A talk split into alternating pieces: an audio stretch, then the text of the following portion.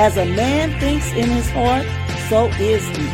Thoughts lead to actions, and actions, habits, and habits, character, and character, destiny. Join this purple girl in her purple world as we share inspiration and build hope together, one thought at a time.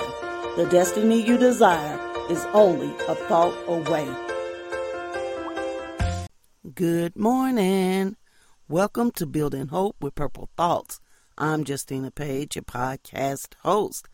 We're in a new week, in a new month, and this is just a beautiful purple thought to kick it off with.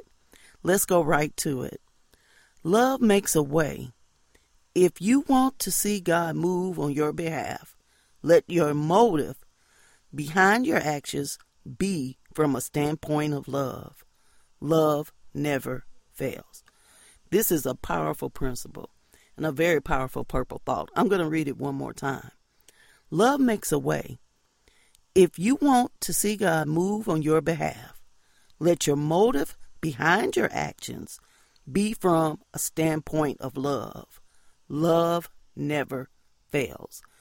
One of the most powerful weapons we have as believers is love.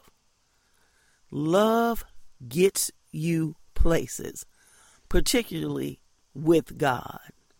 Who doesn't want God to be behind them, on their side, moving for them? I mean, if you don't want that, something is seriously wrong with you. The best way to have God with you. Now, we could claim to be with God or on his side, but I'm talking about God being on our side. God standing up for us is when behind all of our actions, because actions are just that, they're actions. I can do something and not really mean it. I could do something and not want to do it. I can pretend to love, but when my motive is truly love, and the things I'm saying, the things I'm doing, what I'm giving, the service I'm doing is from a standpoint of love, God gets behind that and cheers and pushes for that.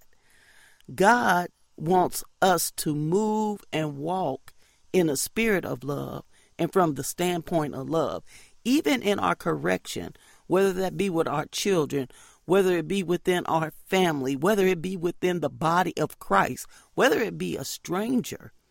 How we approach that is important to God, and it has to be done by love. You know, the love of God is supposed to rule in our hearts. The love of God is supposed to be the guide in our hearts, in all our dealings, in all our actions, in all our speaking. It's so very important. And when we have love as a motive, and I'm talking about the love of God, the the love of God that just, it doesn't matter what someone's doing, it's not based on actions. It just is. You want the betterment of another human being. God gets behind that. I personally love seeing God stand up for me, make a way for me, show up for me, um, really just glorify himself within me. It's no greater feeling than that to me. But I've learned the secret sauce, and it's love. And love believes all things, endures all things. It just doesn't fail.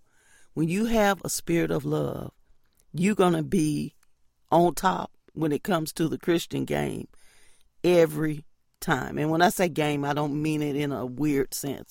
I'm just talking about this walk we have and how some people, it seems like God will just show up for them just whenever, whatever, however. But if you look closely at their lives, love is a spirit that they carry, and that true love. I'm going to read this purple thought one more time. Love makes a way. If you want to see God move on your behalf, let your motive behind your actions be from a standpoint of love. Love never fails. So I'm going to challenge you today if you're hearing this podcast, take a look at what you do. That's called actions. The things that you stand up and do or say. Why are you doing it? And only you can answer that question. What is the motive?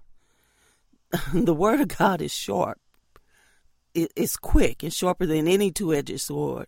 And it discerns the motives of our heart.